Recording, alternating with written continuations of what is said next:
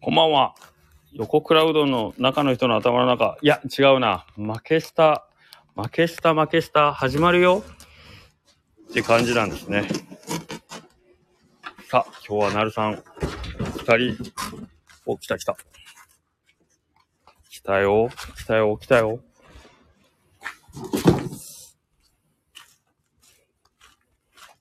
あ、お疲れ様です。あすいません。バタバタしまして、私の方も。いえいえ、全然。大丈夫ですかなんか、 なるさんも大変バタバタしてな、してそうな感じで、そうですね全く見てなかったんであれなんですけど、全然大丈夫です。も申し訳ございません。はい。う終わった、終わりました仕込みとか。いやまだですよね多分今日ね、うち、あの、き、機材の入れ替えじゃないですけど、ちょっとうちスチームコンベクションオーブンでやっとちょっと導入しようって、えー、すごい。それを今ちょっと搬入して、ちょっとバタバタバタとレイアウト変えてて、 はい。そうすごいですね。スピスチームコンベクション。これで、またトリチャーもレベルが上が上がりそうなんですよ。なんか何に使えんねんっていう話ですけど。 いやいやいや、でもね、うんすごいですね。なんか、一応、かりんとうをね、あのーちょっと作るようなんですけど、どっちかというとメインは。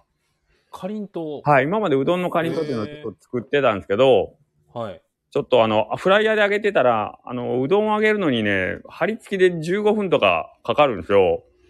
ああ、フライヤーの前で。で、えっ、と、スタッフが絶対1人おって、15分間ずっとこう、なんていうの、あの、はいこ焦げないように見張っとかにかんかったんですけああど、七コンで一回試させてもらったら、もうタイマーセットしといて、あとはもうその場離れて自由に仕事できるんで、ー、えー、すごい。はい。で、しかも数もいっぱいたくさんできるんで、で、まあそっちちょっと入れてみようかなみたいな。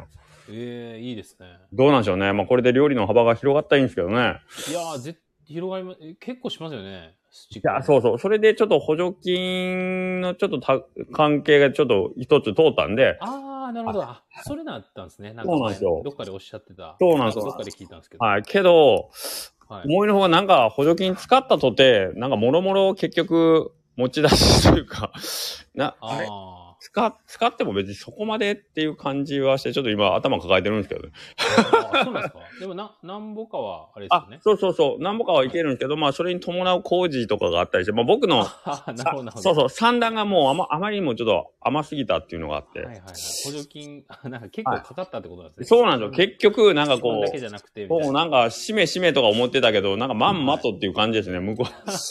っていう感じなんですよね。あ、なるほすいません。なんか、余談があれなんですけど、ちょっと、いい今です日ねはもう早くも4名さん、あ、楽々さん来てくれてるし、ど。大あす島いませ君、んこんばんは。大島さん連続ですね、こんばんは。あ、三好さん、どうですかもう体調よろしくなったんでしょうかこんばんは。はい。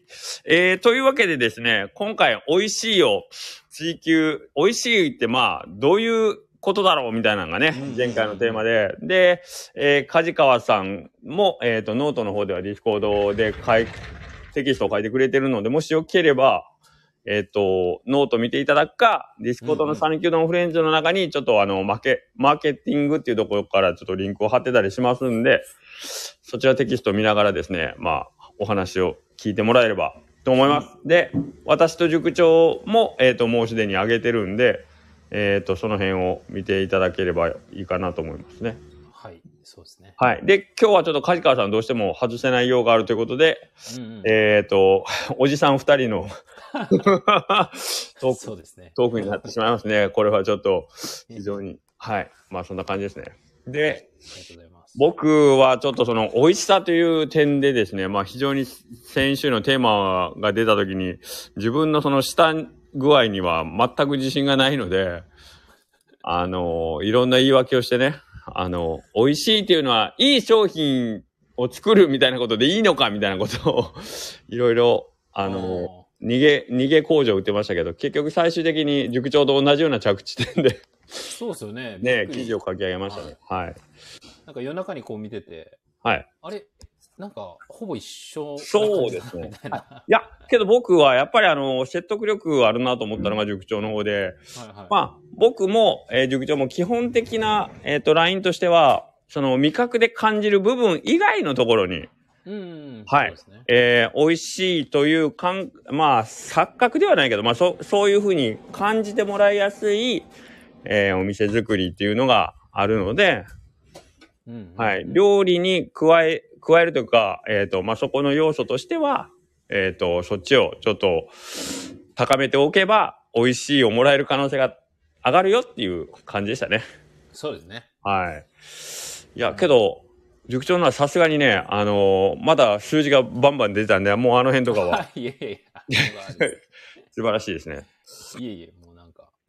どうしますじゃあ、それぞれ、お先にちょっと塾長の方から軽く、自分の記事に基づいてそうです説ね明してもらってもいいでしょうか。はわいか。りました。じゃあ僕の方から。はい。美味しいですよね。美味しいですね美味しいっていうところで、なんかやっぱ美味しさの要因って、はい。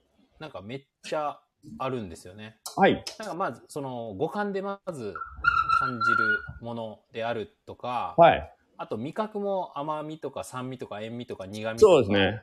旨味っていうのがあって、さらに最近なんか脂身っていうのが出てきたらしくて、そうなんですね。そうなんですよ。最近発見されたというか、へー第6の味覚みたいな感じで、あ、へえ。脂身のやつが登場してたりとか、はいはいはいはいはあとまあ色で感じる美味しさとか、い。はい。まあいろんな要因ですよね。あと美味しさを感じる要因としては、生理的要因とか文化的要因、情報要因、薬理的要因みたいな。すごいめちゃくちゃ網羅してるじゃないですか。いやいやもう、これなんか今ネット見てるんですけど、す いません。ただここで僕結構あの学んで、はいな、学んでたやつなんですけど、うん。うん、っていうところでいろんな要因が美味しさにはあると。はいはいはいはとうことい。でで、僕が考える美味しいの定義というか、は僕はなんかこう、どういうお店に行ってて、はいそのお店の特徴ってどんなんかなって絞った時に、はい。まあ3つボンと挙げられたんですよね。はいはい。うん、で、1つ目がまず清潔感で。あ、出ました。はい、清潔感。もうはい2週に1回は出ますね。塾長の、 塾長の、あ そうの、ですねどんなテーマでやってもまず清潔感をこもってこられるとね。なるほ清ど潔。感がなるほど。大事なところですね。はい。大事ですよね。大事ですねで。2つ目が商品の価値が言語化されてる。うん。で3つ目が見た目っていうところで、まず1つ目の、あれですよね、清潔感があるっていうところ清は。潔感ですね。やっぱここっすよね。もう本当にこのノートでも書いてるんですけど、はい結局食事の感覚的満足度はい100%としたら、はい料理は5%しかないらしいんですよね、あれ、ほんまっすか驚きましそたうなんね。ですよ。ほんまっすかそうなんですよ。食器とか、そのみ、なんか、はいはいはいカトラリーカっていトうか、ラね、リー。うん。そんなもんは25%で、あとは70%は食環境って言われてて。ほんとそうなんですよ。あれは驚きの結果でしたね。うん、僕もびっくりしました。なんか調べて。あへそうーなんだ。あ、だから清潔感って大事なんだな、とかっていう。そう言われるともう紐づ清く潔感をだないがしろにしてるやつなんかもう死ん死んでこいって感じですね。あ、こういうこと言っちゃダメ だ。あの、一昨日来やがれですね。いや、そうです。そうあトイレ汚いとか、やっぱ、はい結構僕、ラーメン屋さん、いろんなラーメン屋さん行ってきて、はいはいめっちゃ美味しいなと思って、うんトイレ毎回行くわけじゃないですけど、はい。たまにその店に行った時、トイレ行った時、えー掃除してないんちゃうこれみたいな、昨日、今日の朝でも、みたいな。あー早い時間とか行っても、あ、これなんか、あ、これはちょっと、いたいけないな、みたいな。なるほど。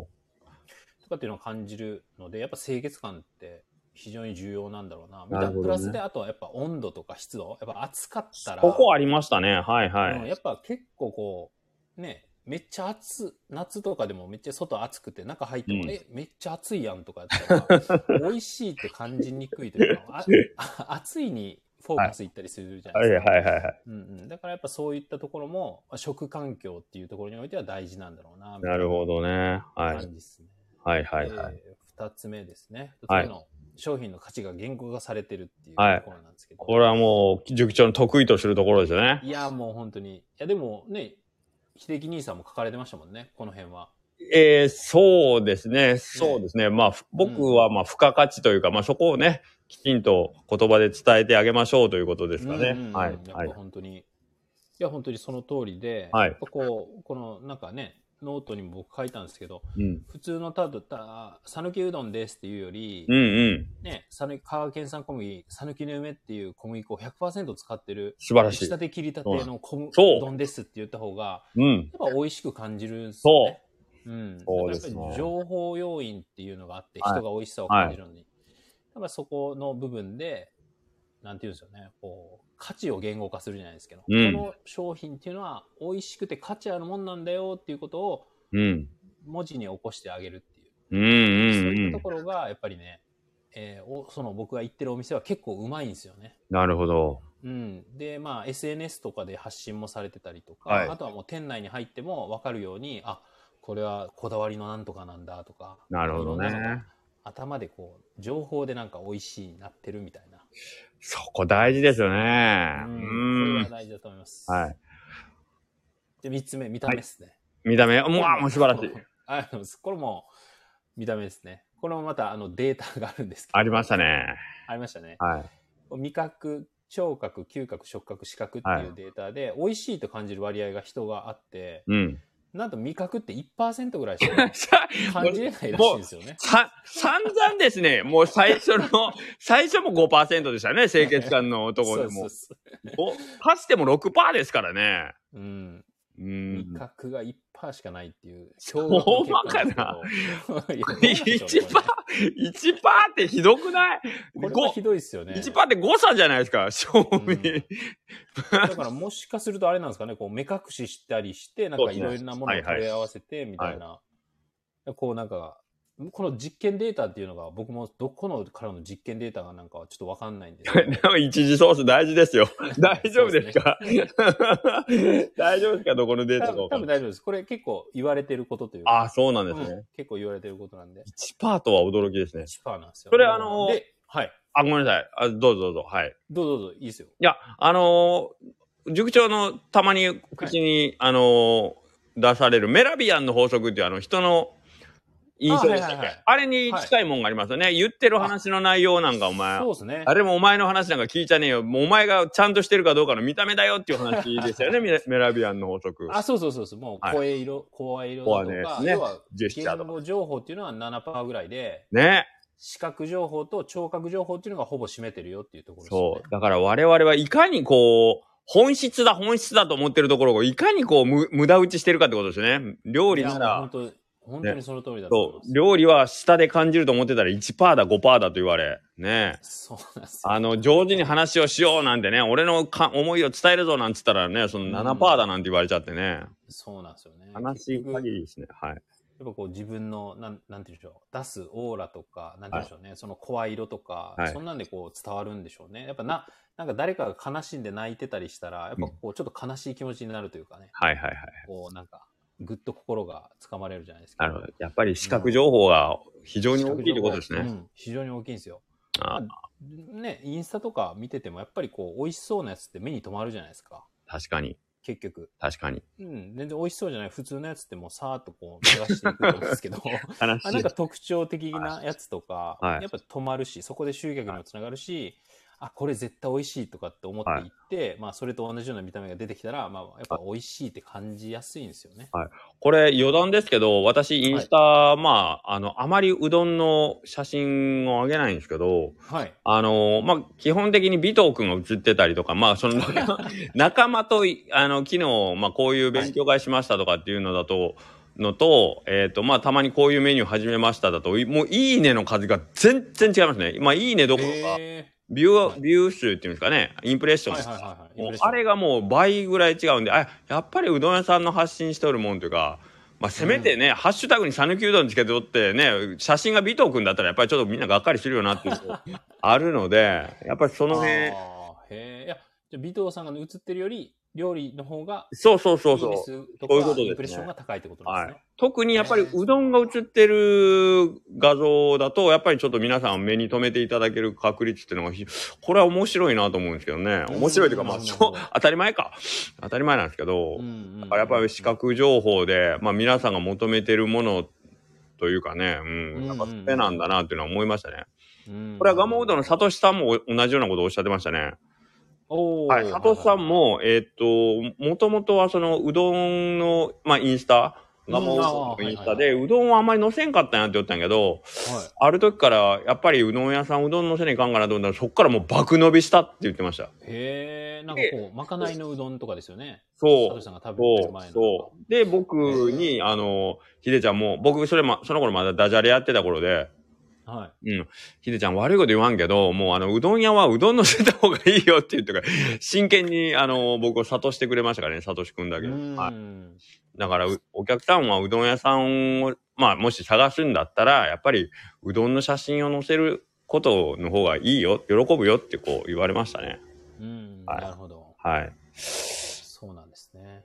まあ、視覚情報、ものすごく大事ですね。はい。そうですね。だからこの3つですね。僕が考えなるるほどこう美味しさの定義は、1つ目清潔感がある。はい2つ目商品の価値が言語化されてる。3つ目が、まあ、見た目ですね。はい。はい。おというところでした。で、まあ、美味しい。これは、今あなたが食べようとしているものは美味しいものだよっていうこ、うんうんまあね、ことを、まあ、添えてあげるって感じですよね。ああ、そうですね。ね。ででもも、うまさにその通りだと思います。もともとの商品はもちろん美味しいもので、っていうことですもんね。はい。はい。そうですね。僕ももうほぼほぼ一緒になってましてですね。えっ、とこ、 本当に付け加えることが何もないぐらいなんですけど、あとは僕は、えーまあ、誰とどこで、えー食べるかという、まあ、その人のパーソナルなうん情報というところも割と、えっ、と、まあ、加味されるだろうなということとうんうん、えっ、と、そこが、まあ、言うたらお店の方で、えっ、と、まあ、工夫次第では、なんかそれを、なんていうかな、盛り込んでいけるというか、えっ、と、まあ、うん自分の店の売りにできるというか、まあ、蒲生さんであったら、ああいうロケーションで食べるおうどんっていうのは、やっぱりこう、いろんな、あの、美味しさ倍増要因にもなるだろうし、うん。えー、まあ、うちで言うたら、まあ、古い、まあ、一応、歴史の感じられる建物みたいなとこで食べる讃岐うどんとか、いうことがあったり、うんうんうんあと、、えっ、と、自ら調理する、まあ、あのー食をこう楽しむ、楽しい食事をすることで、やっぱり美味しいと感じるというの部分では、やっぱり手打ちうどん教室とかして、あのーみんな食べてる時も、んもう今までまずいって言った子供たち一人もおらんので、おーだし、まあ、参加者皆さんいや楽しそうに、まあ、多少不細工であろうが何だろうが美味しいって言いながらこう食べたりってるところもあるんで、まあそれはイベントとかをして、やっぱりなんかそういう楽しさを伝えてあげることは、やっぱり、まあ、店のうどんが美味しいかというとはまたちょっと別かもしれないけど、そういうなんかこう、ファン、ファン、えっ、と、ファンっていうのは楽しいのファンの方ですけど、そういうファンなイベントをこう、やると、まあ、うん、いいかなというところがありましたね。うん。はうんで、あとはまあ、えっ、と、情報を加えてあげるっていうのはもう本当に塾長のおっしゃる通りで、僕はあの、塾長のあの、この、あのー鳥天は胸肉と、とかね、ああいう感じの情報、本当すごい、うちは本当にないんでね、投げっぱなしなんで、うんあそういうのはやっぱりこっちからどんどん伝えていってあげて、盛り、うんね。うん、煽ってあげないかんなという気がしますね。うん。お客さんが食べてるもんいいもんなんですよっていうね。そうですね。うん。あその辺はやりたいなと思う。だから、うんこれや、書いてる時に思ったのが、あの、テレビであれやってるんでしょ僕はテレビないんで、あの、はい。わかんないけど、あの、一流芸能人とかいうやつ、三流芸能人とかで、なんか、あー100円の肉、と、まあね、わかんないけど、1万円のお肉をうんうんこうう、んブラインドで食べて、さあどっちみたいな、とまあ、まあ、あれがすごく、なんか頭に浮かんだり、わかりやすいですよね。うん、確かにそうですねう。ん、あ、味覚ってやっぱりちょっと頼んない。頼んないというか、ううんーん、っていう、そう。でうん、結局、その部分に僕らがこう、軸足を置いて、まあ一生懸命、もちろん美味しいもの作ろうとするんですけど、そこってやっぱり個人差というか、分かる人と分からない人の差というか、お客さんの、うありそうですよね。そうなんですよ。お客さんの下に僕らがこう、委ねてしまうよりは、えっ、と、うんより美味しく感じてもらうシチュエーションをこっちでコントロールうんしてあげる。うん。いや、まさに、ねおっしゃる通りだと思います。作り手というか経営者っていうのはやっぱりコントロールできる部分に注力しないとね、うん。ダメだなと思うんで、はい。あのーお客さんのその好みとかっていうのは僕らではもうどう、どうあがいても調節できない。うんううんん。なので、もうそこはもう一旦、うちの商品はこれっていうなった時に、えっ、と、どれだけ上げ底じゃないけど、ボーナス点を取れるかっていうところで、清潔感、うんうん。そうねです、情報等っていう感じになるのかな。はい。いや、今日はなんかすごく二人ともまとまってしまったんですけど、僕、あと、梶川さんも、えっ、と、結構細かくあ、そうですね、なんか。書いてくれてて、えっと、まあ、職人さん、長野のきしめんを食べに行って、えっと、まあ、職人さんの技みたいなの、あそれ先週やったっけ また、いや、えっとね、今週だったと思います。面白いですよ。ね。はい。はちょっと、忘れてる。 一回読んだのに、今ちょっと忘れちゃったな。はい。あの、なんかそれっぽいことか、おん、なんやったかな。ちょっと皆さんまた読んでくださいね。い。そんな感じでしたよね。そんな感じでしたね。うんうんはい。ちょっとあの、下のコメントでですね、えっ、と、たくさん来てくれてますね。三好さんがまだね、腰が痛いということで、うん。ああ。先週、そうそう、先週末ぐらいにちょっと痛め、お痛めになら、なら、 なられ て、はい、一回ちょっとお休みをされてましたけどもね、はい、 まだ痛いというそうこでとすよね、腰は。腰つらい。はい。うんで、えーイレブンさんと真鍋さんも来てくれてまして、で、ここのね、今、盆栽塾さんいらっしゃるじゃないですか。はいはいはい。えっ、と、まあ、先週ちょっと一緒にちょっとお話できればなと思ったんですけど、来週どうですかって一応お声かけをさせてもらったんですよ。おお、はい。あの、リアルの知り合いなんで。 いい一で応すね。はい、一応、あのー来週なんかこう、盆栽と、なんかこう、マーケティングみたいなね、ねえちょっと聞かせてもらいましょうかね。おお、素晴らしい。はい。よめっちゃ興味あります。ろしくお願いします。はい。で、えー、くすがみさん、お疲れ様です。ティアさんもこんばんはということですね。はうい。んまあ、美味しいに関して、まあ、今回はもうさらっと言ってしまいましたけど、塾長からなんか こうそう、でえ、なんか、補足とか言いたいことありましたら。いや、なんか、はい。僕なんか、ふと聞いてた、ボイシーかなんかでえ、い。その美味しいについてちょっと話してる人がいたんですよ。ほう。はいはいなはんい。か香港にこの間行って、うんまあ香港で食べる料理、もちろんなんか、えこれなん、もちろん美味しいものばっかりみたいなんですけど、はい。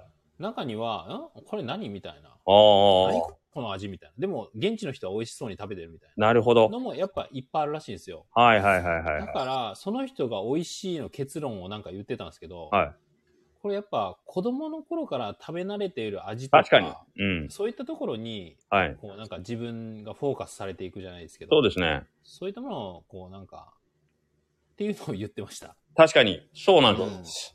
だからそこのパーソナルにな部分に触れていくっていうところは僕もあって、例えば、うん。給食で出てたあれとかさ、なんかああ、はいはい。あるじゃないですか。はい。それがおい、美味しいかどうかっていうのはまあ微妙なラインじゃないですか、給食って。うん、確かに。はい。だけど、食べた時に、あの、心に広がる満足だ、満足感とか高揚感。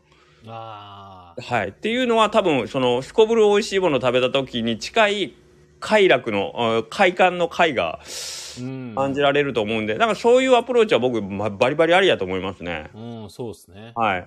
あの、吉原食料さんがやってる昔の讃岐うどん、あーあれってはも、いはいうまさにそれじゃないですか。うんうん、ね、50年前の讃岐うどん食べてみようっていうのと、はいあと未来の讃岐うどん食べてみようっていうのは、うん、あ、美味しいうんというよりはもう、もう少しもっと違う何か。うんうんっていうところが、に触れていくという感じですよね。はい。いや、なんか今、おっしゃったことで、はい。給食の味っていうのをなんかふと考えたんですけど、はい。カレーがめっちゃ美味しかったんですよね。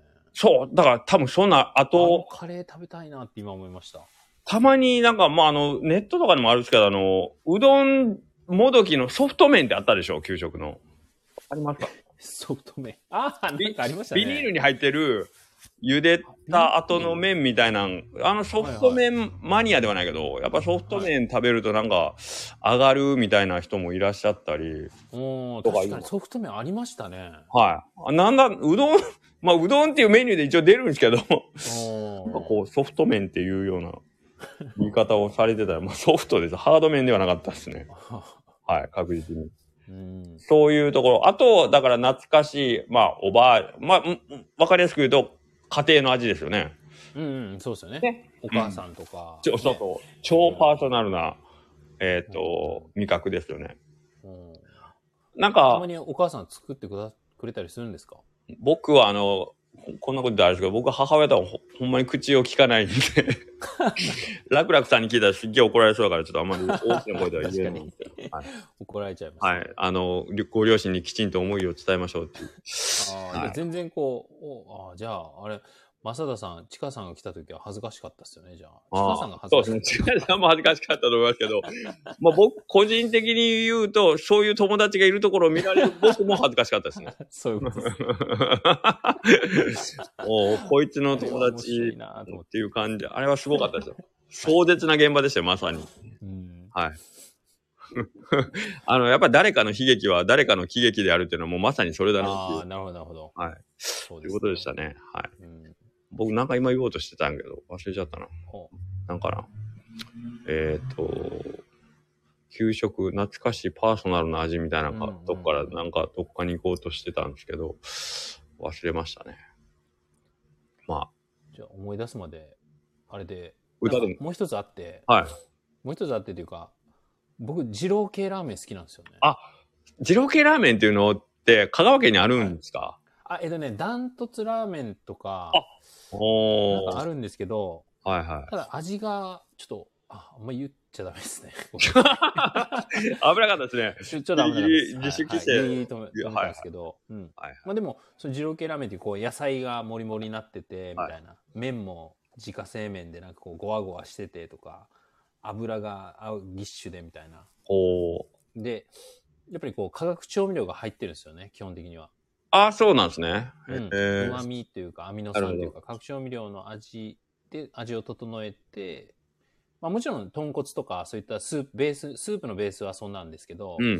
やっぱりそういったものが入ってる。油とか、あと、うんうんその旨味調味料ですよね。うんうん。これめっちゃ癖になるっていうか、美味しいって感じちゃうんですよね。やっぱあの、ちょっと中毒性のあるってうんうんやつですかね。これがなんか、薬理的要因っていうのがあって、はいその美味しさを感じる要因の一つ。はいはい。その病みつきの味っていうか。おおはいはで、これ実はうどんにも含まれてるらしいんですよ。い。の出汁ですかいや、えっとね、麺の、はいえっとね、なんだったかな。えっと、グルテン中毒っていうのがあるあらしい。あ、ありますよね。よく言いますあね。りますグよねルグルテンジャンキーっていうね。はいはい。はいそそれも、やっぱりこう、あれ、病みつきの味というか。なるほど。うん、だからううどん、やっぱ食べたくなりますもんね。毎日食べても飽きないし、そうか。そういうなんかそういこっとか。たのもあるんだろうな、みたいなのをそう。思いあま、しそた。う思い出しました。その、はいはいはいそれと同じような感じなんですけど、さっき油系っていう新しい味覚であ、は脂だ身。けどはい。これ、まさなさんが、ちかさんが教えてくれてまあした。、そうなんですね。いやはい、それで行くと、えっと、もう一個のさっきの、えっと、味が、えっと、はその、自分の育ってきた環境に、えっと、した、ベロがね、慣れていくというか、それこ、それが好みのテイストになるっていうんですけど、あの、うちの妹がね、ドイツでおうどんうんやってたんですけど、ちょっとの間。その映画ね、えっと、2009年ぐらいかな。その頃、えっ、と、ドイツでいろんな国の、えっ、と、職人さんというか、あの、はい労働者がたくさんいる中で、うちの、まあ、ジャパニーズ代表で、うちの妹が行っとったんですけど、すごいですね。まあまあ、あの、日本代表。大したことはないんですけど、んでね、はいダッシュ取るとき煮干し、まあ、いりこで炊きよったら、くせえからその汁早く捨てやがれみたいな格好からバッシングをやって、 なんなんだお前のそのくせえ汁はよっつ って。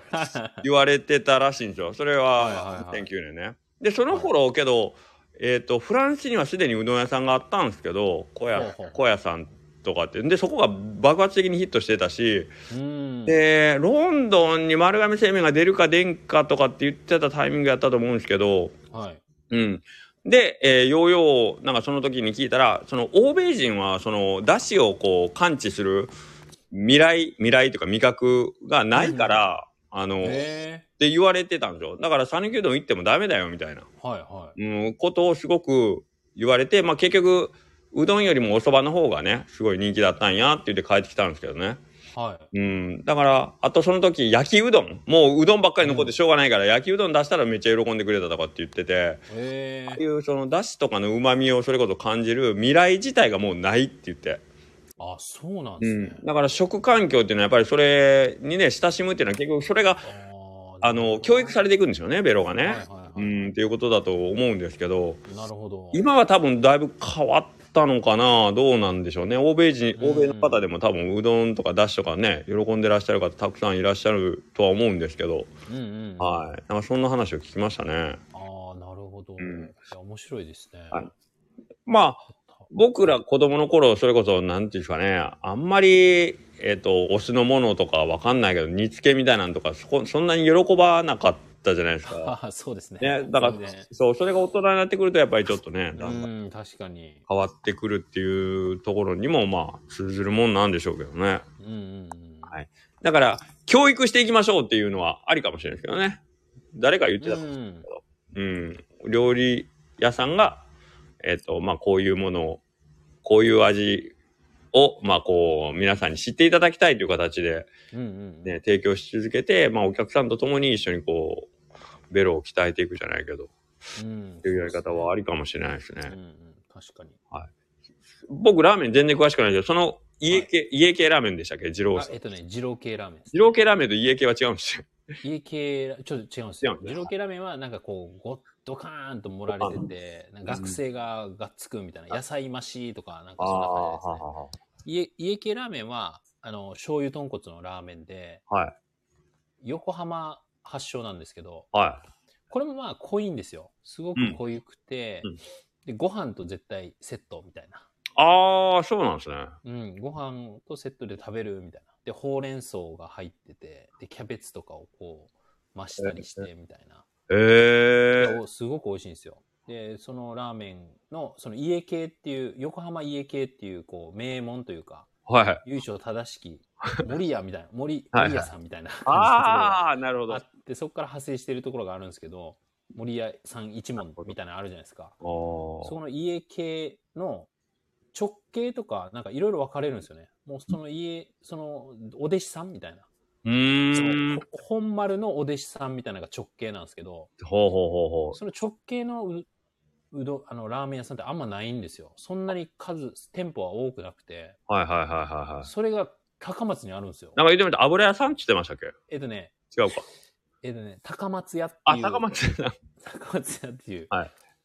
前スタイフで言ってて、鈴虫さん行きたいわって言った後になんかちょろっとお名前言ってたような気がする。あ、そうです、そうです、そうです。ね高松屋さん。はい、ぜひ。あ、ぜぜひひ行行ってみてくださいいやいや、行ってみます、行ってみます。うはいん。いや、例えばその、なんとか系とかっていう、あの、まあ、今までの、何ですかね、ラーメンとちょっと革新的なはい。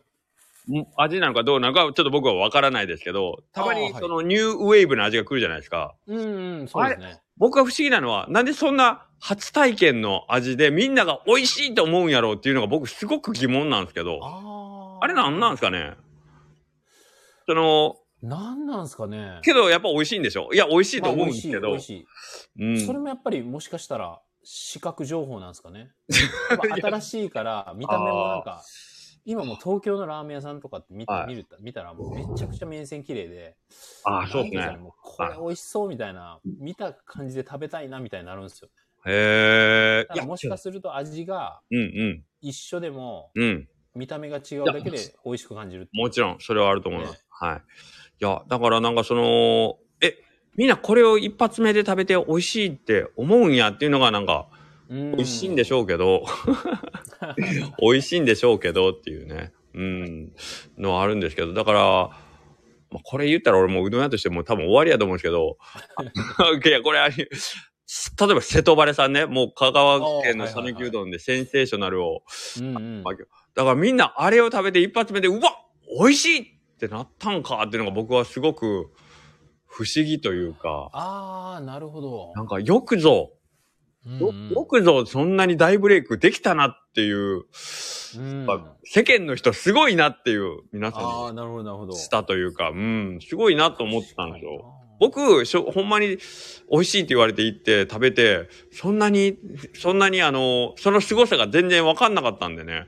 にな、うん、これを言うと本当にうどん屋として終わりやな。 いやいや、終わりじゃないですけど。で、まあ、本当に何度か行って、はいあーっていう、 なんか急に、あーなるほどみたいな。うん。やっぱ食感の違いっていうのはやっぱ、ですよね。わか、わかりました。はいそう初めて行った時。あ、の、これもまあ洗脳なんかな。 それこそ情報で、みんなが、いや、この、このむにゅ、くにゅむにゅのむにゅんじゃーみたいなんで、いっぱはいいはいはい言われれば言われるほど、あ、そうかそうか、みたいで。もう、ある意味、ほんまに、頭、脳の中が先にそっちに染まっていったんかもしれない。ああ、なるほど、なるほど。そういうのもあるのかもしれないですね。であと、麺のね、状態というか、やっぱいつも一緒な感じじゃないと思うんで。はいはいはいはい。うんうんそんなのもあるんかはい。だから、美味しいってやっぱ難しい。な。うん複。雑、もう本当要素がもう、あまりにもありすぎて、うん。難しかったですね。あの、そうですね。今回一応僕の記事の中に、その、ちょっと一つリンクを貼って、まあ、さっき塾長がおっしゃってくれたようなことに近いんですけど、まあ、美味しいの心理学的なんかこう、考察みたいな記事がちょっと一つあって、それをちょっとリンクで埋め込んでるんですけど、なかなか面白かったので、まあ、何をもって美味しいとするかは難しいんだけど、まあ、結局は脳の反応な、やからっていう話で、うんのどういうものを、どういう刺激を受けたら脳は美味しいという反応をするのかっていうことを、まあこう、うんうんの頭の中からこう解説があって、なるほどなということだったんですけどもう、んうんうんうん、そうなんですよね。